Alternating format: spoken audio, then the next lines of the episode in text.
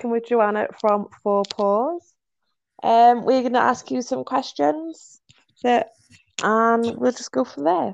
So it's nice speaking with you today. Um, what problems are Four Paws seeing post pandemic with puppy sales?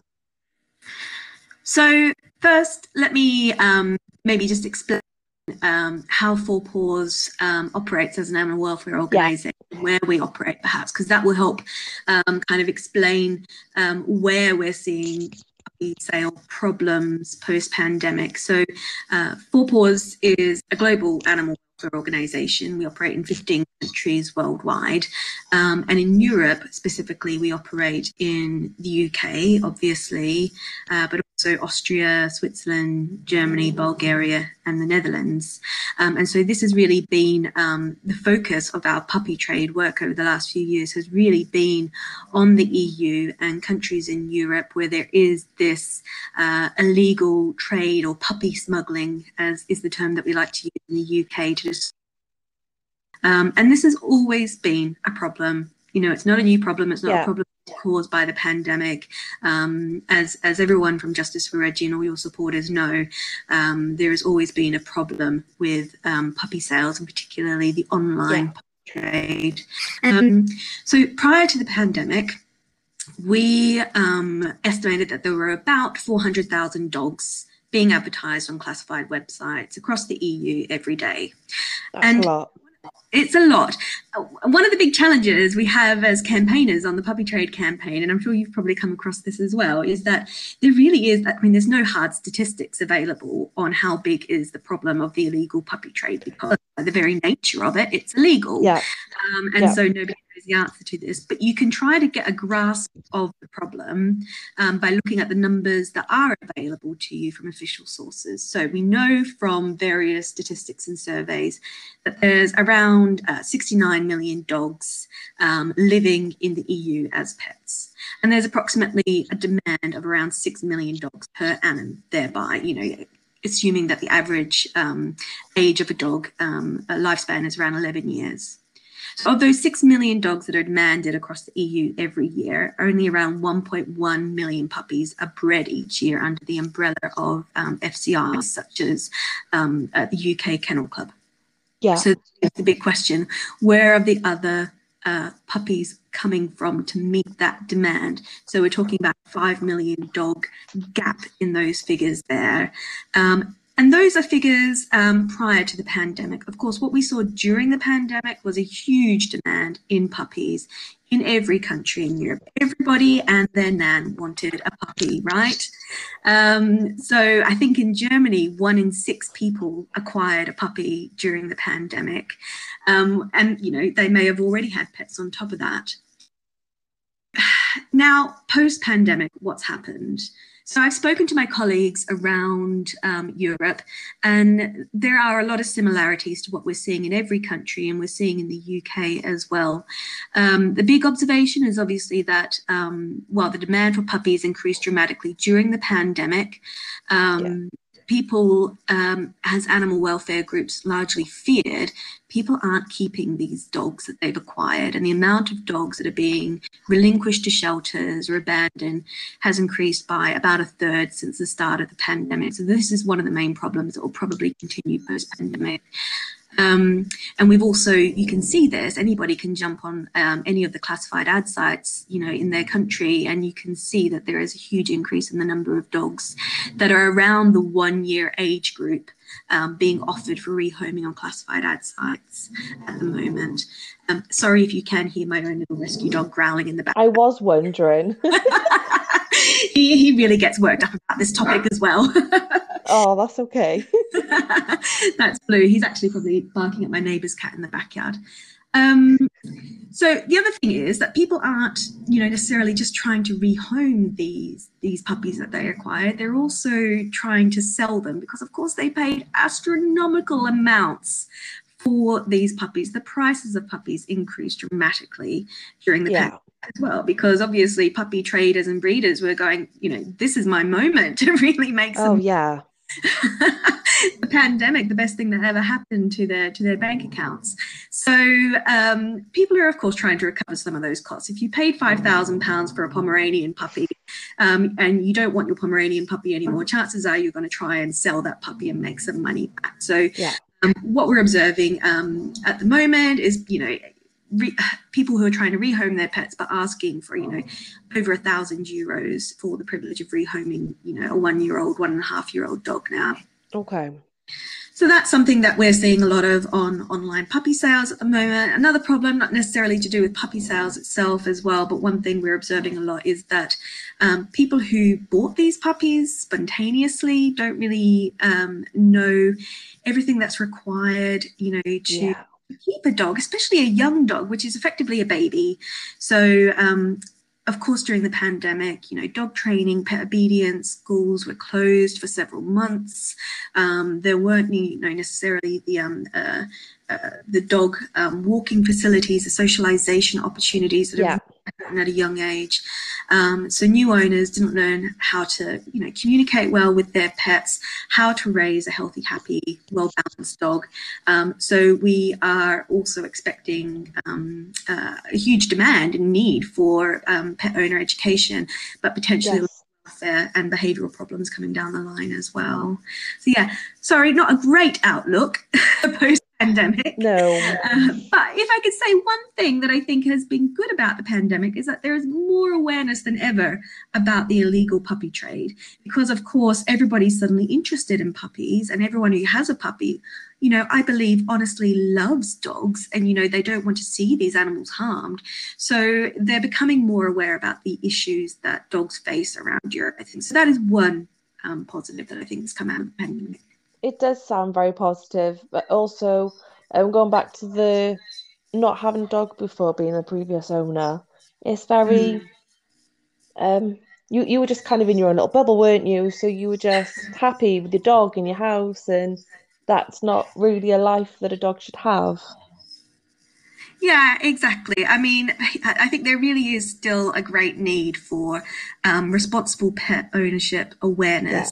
Um, and that's another important area of Four Paws' work as well, actually. And we do have a number of resources, I might add, on the Four Paws website for anyone who's listening and who may be struggling um, at this time with, you know, what to do with this wild animal that you've just invited into your home environment. there sofa and making life miserable. I mean, there their is a solution to almost every single dog behavior problem out there. That's the good news. Um, and you know, there's more research. I mean, I acquired rescued um, uh, or adopted a dog um, back in April this year. And even though it had only been a couple of years since I had a dog, research on positive reinforcement training has come so far in recent years. And there are so many resources out there, so many wonderful dog behaviorists and trainers out there. Um, so I do encourage anyone who feels like they're having a problem with their dog, just jump online, check out the resources we have on the Four Paws website as a starting point, and um, I guarantee you there will be a light at the end of the tunnel. But that's also very, many very well spent if you're going to spend it on helping your dog with behavior issues, then it means that they're not going to be dumping or surrendering exactly. that dog. Absolutely correct. Absolutely correct. Um, I think a lot of people just kind of give up on their dogs when they think, oh, there's something wrong with my dog, rather than actually there maybe is something wrong with the way I'm treating my dog um, or the resources I'm giving my dog to really thrive um, and have a happy life with me. Um, but you know, th- there is there is almost always a way through these issues. Luckily. Um, the second question we have is Can you tell us about the situation in Romania and Eastern Europe in puppy breeding?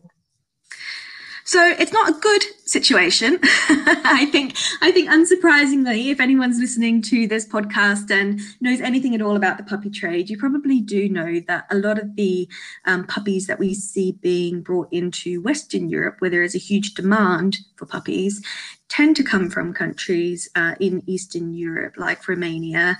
Um, we also see um, source countries being um, Bulgaria, uh, the Czech Republic, Hungary, uh, Lithuania, Poland as well.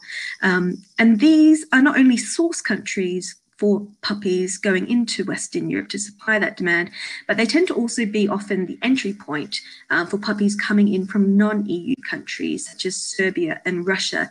And look, yeah.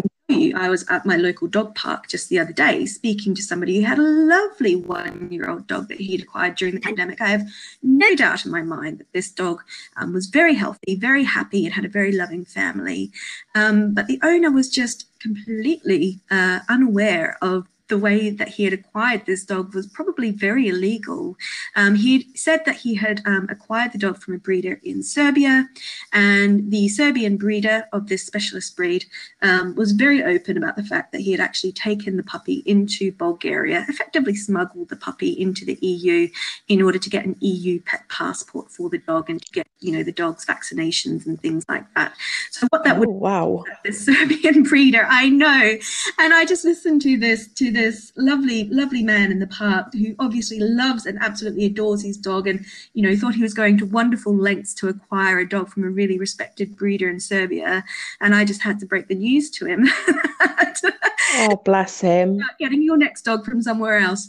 Um, but this is what happens. This is quite often what happens is that we do see, um, unfortunately, a lot of dogs coming in from other countries, from outside the EU, from rabies prone countries. Very important there that we do have um, active populations of dogs with uh, rabies in Serbia and Russia um, being brought, smuggled over the border into the EU acquiring that EU pet passport, which of course says this puppy is from Bulgaria, um, and then that puppy makes its way over to the UK into a loving family home where they could potentially have a very deadly disease like rabies. Yeah. Um, having that brought in because there is no way to actually verify whether that puppy's vaccinations were valid. Of course, if they're, it's very unlikely they were valid um, in our experience. If um, you know you're using a, a, probably a dodgy veterinarian um, anyway to forge this paperwork for the breeder.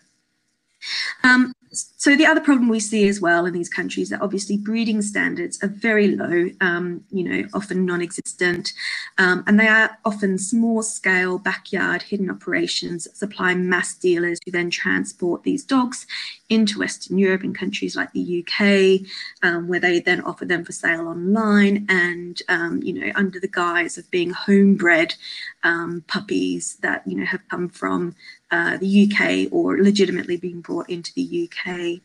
Um, the other thing that we quite often see in Eastern Europe are um, uh, animal, live animal markets, um, which still exist in countries like Poland and Hungary, and is you know often a trading point um, for puppy dealers as well. Our investigations have shown in previous years, um, when it was safe to visit these markets, obviously that um, you know you'll often see very underage puppies for sale in these markets, and traders will go there to kind of meet and deal with other traders and breeders at these places, and then there's just absolutely no traceability whatsoever when it comes to a situation like that where you have be animals being traded like they are tables and chairs or items of clothing um, you know. Which they're not which they're obviously not. And it's one thing when you are talking about the illegal trading in, in clothing or in, and other items as well, but it's a whole other thing when we're talking about yes. beings. Um, that you know, and one of the most devastating things I think that that we see in the in the in the puppy trade is just that there is an expectation of so-called stock loss during the transportation of these animals, just as you would see, you know, um, you know, uh, mass um, factory farmers of farmed animals like chickens or, or, or, sheep or pigs expect a certain percentage of stock loss. Yeah. Um, because the conditions that they're transported in and raised in are so poor. And it's the same for puppies. And I think most I never thought of that. That's yeah. actually quite sad they take it into account, you know, so they have very low overheads. They will drug these puppies to smuggle them in under floorboards in vans, um, in the walls of vehicles, um, to smuggle them in over borders. And of course, there's a very high risk of um, the animals dying en route as part of their journey. So that's really unfortunate. You know, you think about every uh, you know, puppy that you see on the street having a lovely, happy home, their siblings may not have been quite so lucky. Oh. Well, that's kind of a downer on it. Sorry.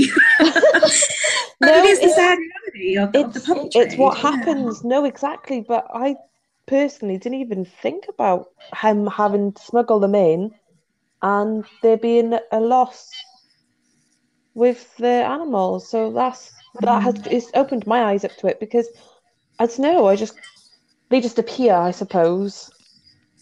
Which I know it's not. That's not how it happens, but they they do appear, and then you just got more people. Look, I've got a puppy. Mm-hmm. So yeah, Exactly. yeah. And I mean, think. I guess I guess this is the thing that we hear a lot about at Four Paws. We run a um, a victim reporting um, uh, facility on our website. So anyone who feels that they may have been a victim of the um, of the puppy trade or an illegal dealer is welcome to use our website and um, report their experience to us. Okay. question that we always ask is, um, was your puppy sick after purchase? And very often, far too often, yes, their puppies are sick soon after they puppy home.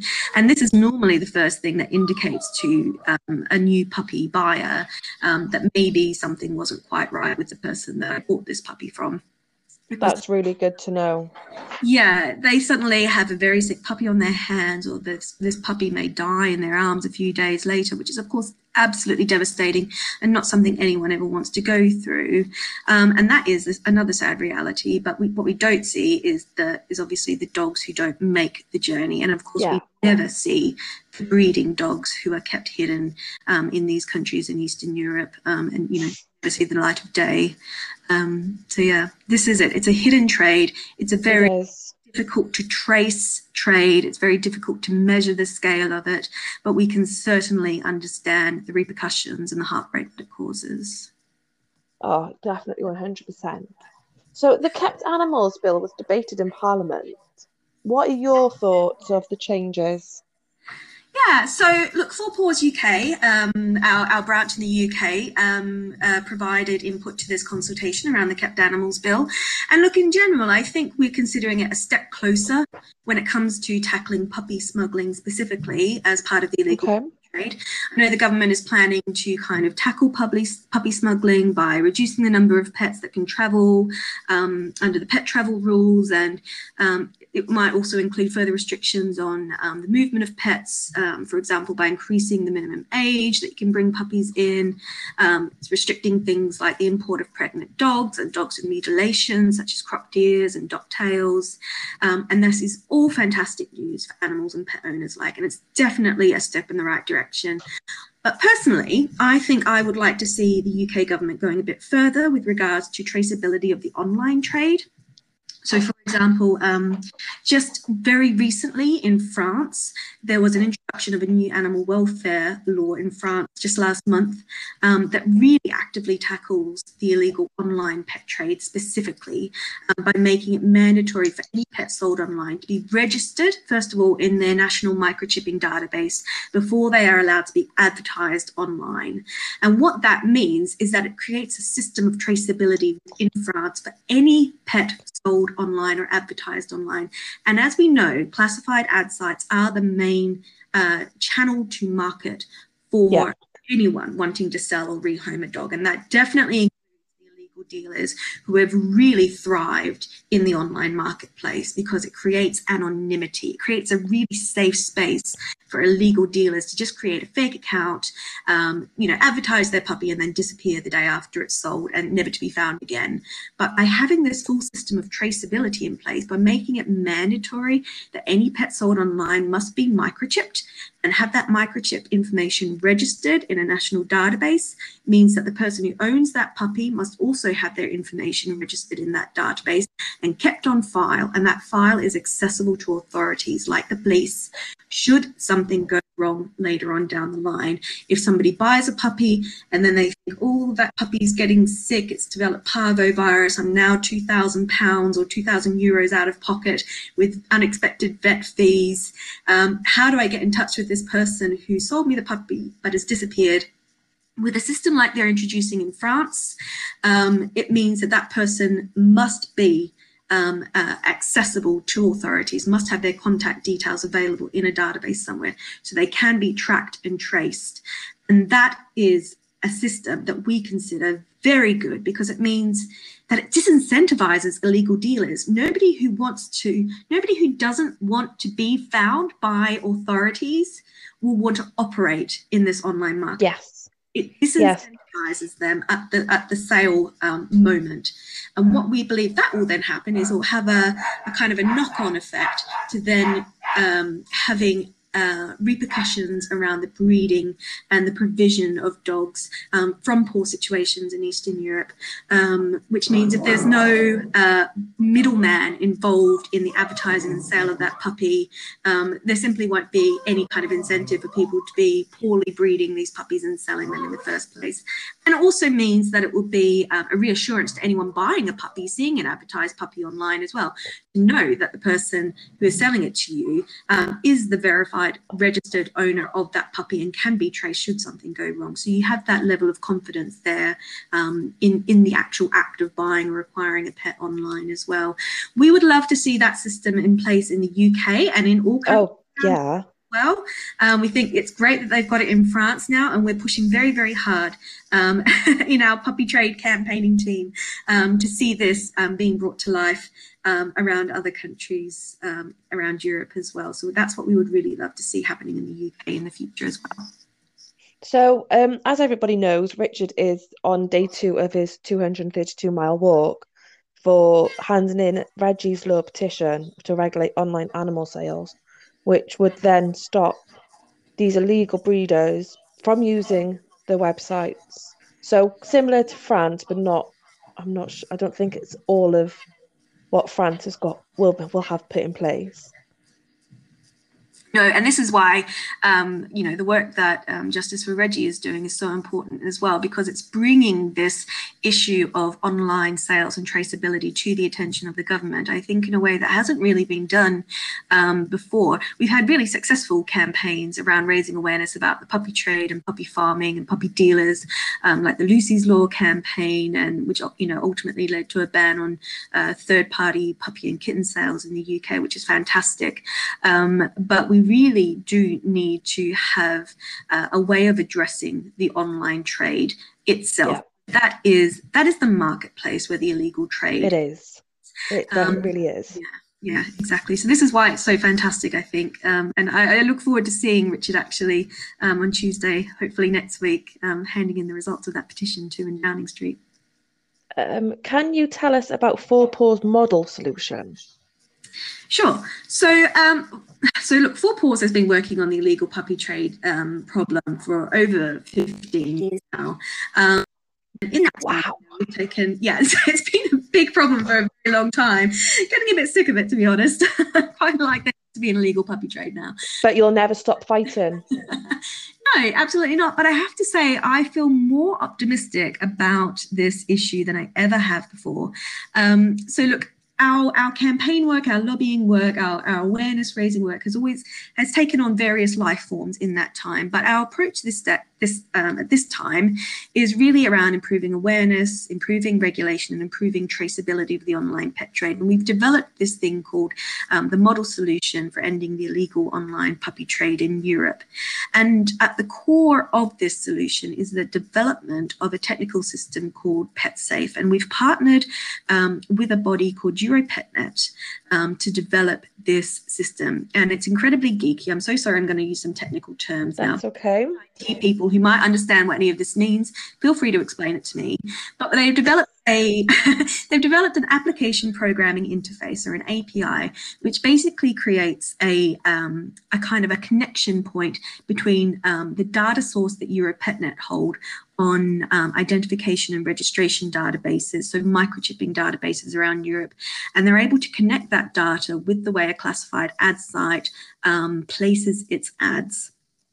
And so we've done a trial of this system uh, in Ireland this year um, on a website called dogs.ie, .ie have been trialing yeah.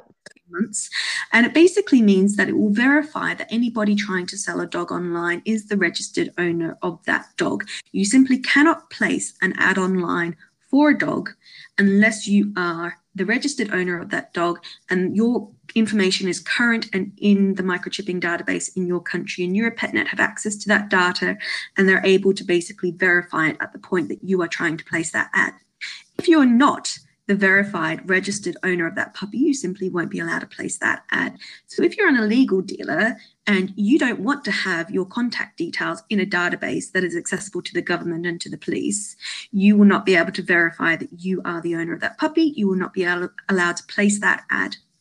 On the other side of things, from the user's point of view, from the puppy buyer's point of view, it means if you're using one of these classified ad sites that operates on, with the PetSafe system, you can be sure that every single ad for every single puppy on that website that is using the PetSafe system um, is being uh, has been placed by the verified registered owner of that puppy. So either the person who's bred that puppy or the person who is the current owner of that puppy, uh, and their information is available in a database somewhere that is uh, accessible to authorities. So it creates that kind of assurance, assurance from the user point of view, from the puppy buyer point of view, yeah. and assurance that the classified site itself is creating um, a platform that is safe both for people who are wanting to sell their puppies and for people who are wanting to buy their puppies. In this way, it can still allow people to use classified ad sites um, like shelters um, to rehome animals under their under their own system as well, so long as they have those animals registered to them. Um, it means reputable, proper breeders who aren't afraid of being exposed to authorities are able to use classified ad sites. And it makes the classified ad sites happy as well. We've um, received a lot of support from classified sites around Europe um, for this system because, of course, they want to be able to continue providing this platform to users. Um, uh, and you know they're not interested in just kind of putting a blanket ban on puppy sales. Um, and neither are we to be honest because you know what we've realized is that if classified ad sites do put a blanket ban on puppy sales illegal dealers will just move to social media which is just impossible um, to trace. So yes. We much prefer this system of being able to um, link up anyone selling a puppy um, with the classified ad site and make sure that it's a verifiable registered dog and that that dog um, and their origins can be traced if needed. It sounds really good to be fair. It's quite technical, and I have to admit, it's taken me a while it to is. get around how this system will work. But this is how we're going to end the illegal puppy trade, Emily. This is how we're going to end it around all of Europe. Um, because, like I said, with the situation in France now, if you are an illegal dealer, you're not interested in being part of this industry anymore because yeah. To be found. You'll go back to you know dealing drugs or or whatever it is, body parts that you know, is another profitable illegal means for you to make money. Um, but you'll leave dogs alone and leave dogs yeah. out. Um, so the next question we have was on website sales. What changes do you think need to be made? So changes, I think, in general in the classified um, industry um, need to be around obviously improving transparency about yeah. origins and sellers. So making sure that the information on the advertisements is truthful um, you know, we quite often will see, um, you know, ads um, on websites like Gumtree that will say, you know, I've got a um, an eight-week-old puppy available for sale, but then when you go to meet the puppy, you find that they're actually drastically underage. Um, we need traceability as well. So this is a system that I was just talking about. We would love to yep. see taking up the PetSafe system over the next few years as it's being rolled out. Um, and I think accountability as well for the platforms. And this is not just about classified ad sites as well. We need accountability for social media channels too. Facebook it's a major problem as well, and it's incredibly difficult um, to try and convince you know the most powerful social media company in the world um, to take accountability on this issue. Um, but you but we believe very firmly that if you're providing a platform for people to communicate and to come together in order to sell and trade things, you do need to consider your role in that and your responsibility in that as well as a platform provider. Um, so those are the things that we think uh, need to be the changes that do need to be made. And I will say I'm feeling very optimistic about it. Like I said, we now have several classified ad sites um, who are interested in rolling out the PetSafe system with us um, from countries from Germany, uh, Switzerland, um, Ireland itself. Um, we are having some discussions in the UK as well that are really positive. Um, but we've got a lot of work to do. And I think I think having um, this kind of demonstration of the system working over the next couple of years, we'll, we'll hopefully see a few more ad sites coming on board with it too that would be really good because at the end of the day, the internet is so wide, it's everywhere. You can have Yeah. it in your hand walking down the street. Selling site's are not going to go anywhere at all. No, absolutely not. And you know. I would be devastated if we could, if we didn't have classified ad sites myself. I don't know where I'd get half of my Christmas gifts from. But when it comes to, you know, when it comes to um, animal welfare, we've got a big problem with the online marketplace. Yeah. Um, but there's also a lot of hope on the horizon. You know, one of the things that's happening in the EU at the moment is there is a, a review um, going on around um, an EU um, piece of legislation called the Digital Services Act, for example. Um, and this is um, an act that was drafted a long, long time ago. It really needs updating. But within that, we're very hopeful that there will be provisions for the online marketplace as well around regulating the online sales of animals. Because, of course, when this first when this legislation was first drafted years and years ago, um, there wasn't any awareness about the problems um, on the uh, on the online marketplaces around animal welfare. But now that we do know that this is a problem, we're hoping that legislators will follow suit and um, implement laws um, that really benefit animals and, and families. Well, animal welfare is everybody's top priority. Um, the Re- Justice for Reggie petition, um, Reggie's Law, has gotten over 108,000 signatures, Wow. and it still has until Tuesday until it finishes. Yeah, that's incredible. And, you know, So, congratulations to all of you guys as well. thank you. Not letting this topic go as well. It's, you know, as someone who's worked on this issue for a long time now as well, I know how tiring it is, how slow progress can be for any animal welfare issue. You know, you know, you're always thinking about your long-term goals. Um, but I think having this awareness um, that we have in the UK, thanks to groups like yours, um, you. is is has really been key to seeing the success that we're seeing now in, in the UK. So well done. Thank you. That means an absolute lot to all of us. It's been a grueling almost 12 months. And Yeah. to have this petition being handed in with a debate for the week after, it's just it's it's phenomenal. It's amazing. It really is. Definitely. You've done a great job. So Four Paws is a charity. How can people help you as a charity? Well, thank you so much for asking. Um, so, first of all, you can visit our website, fourpaws.org. It's actually four-paws.org. Um, and you can jump on the website and you can find um, lots of resources available to you, all those responsible pet ownership, um, dog training tips and things, not just for dogs, but for cats and small animals as well. We advice we have available on our website. Um, you can log on to donate, subscribe to our email updates as well that we have a puppy trade reporting tool that's available on our um, website as well as our UK site, um, which is fourpaws.org.uk. Um, if you have uh, or if you suspect that you may have been um, uh, deceived by an illegal puppy dealer um, or you've maybe witnessed something happening that you didn't think was quite quite right in the in the um, in the process of acquiring a puppy, you can report your experience to us, and we use this information in a couple of ways. First of all, we can sometimes provide advice to you um, where it's suitable to do so for how you can um, handle this issue, um, what kind of rights you might have. Um, but we also um, amalgamate all this data and we use it for campaigning purposes to try and convince legislators that there is a big problem out there and that people are being um, affected by it um, and that something needs to be done about it. So it's really helpful for furthering our campaign um, around Europe as well. The last thing that people can do is, of course, find us on all the usual social media channels. We are on Facebook, Instagram, Twitter, LinkedIn, and YouTube. Um, we have a lot of really uplifting content as well as regular calls to action and campaign actions that people can take part in as well. Um, so please do jump online and, and follow us in whatever means you can. Yes, I was just about to say that because you've got um, three campaigns at the moment, haven't you? We've got probably more. Oh, when I looked, it said three. Hang on, it is, but no, hang on, it's, it's still going. you know what we this is a, this is a good point. We so four paws is such a big organization to be honest. And we like i said we operate in 15 countries around the world. We do run a number of campaigns um, affecting animals from wildlife to farmed animals to companion animals which is my area. Uh, we run stray animal care projects as well in southeast asia and eastern europe. So spain neuter clinics for example.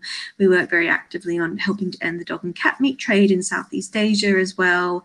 Um, we run seven bear sanctuaries around the world, from Vietnam to Europe. Um, we even have an orangutan sanctuary in Borneo as well, which I'm dying to visit one day once once it's safe to travel. Can I come? Please. Oh, I'd love to. Leave. yeah, yeah so so we do some great work um, and and we have a number of veterinarians and specialists who work for four paws as well helping animals around the world. So any support anyone can give at any point is um, going to be wonderful and um, a way to help animals around the world. Well it's been an absolute pleasure speaking with you this afternoon and i'm so glad to say you will be meeting the team on tuesday next week when we yes. all meet at trafalgar square. Definitely so it, will be a pleasure to meet up with everybody and finally see faces. Yes, absolutely. I'm getting a bit sick of this online world we're living in. so it'd be nice yeah. and, and wave at each other from a safe two meter distance. yeah. it really has been an absolute pleasure speaking with you, and I look forward to seeing you on Tuesday. Thank you so much for doing this podcast with me thank you, Emily, for taking on taking me on today. And um, please no problem. share my regards with Richard as well. Wishing him the best of luck for the next few days. I think he is currently. I haven't got an update for you, but he should be quarter to three. He's still walking. I think he'll be walking for a little while. He when did when did he leave home? Um, he left home yesterday morning. Right. Um, he left this morning from his hotel at seven o'clock in the morning, but he went in the wrong direction. so he had to go back five miles. Um, so he did post a video on Facebook. Oh, um, oh, so you know, same as us, you you can find us on all, all of your socials. We've got Facebook, we've got Twitter, we've got Instagram we got our own website. Mainly, we, you know, I've, I've been sitting on all, all the socials today, updating everything because as we get everything sent over to us. right. a busy week then. all, all in the lead up for London. Right. Well, it's going to be a real celebration, I think, and a real. It really is. Um, yeah. Looking forward to seeing you then at Trafalgar Square. Thank you very much. Look forward to seeing you too, and we'll speak to you soon.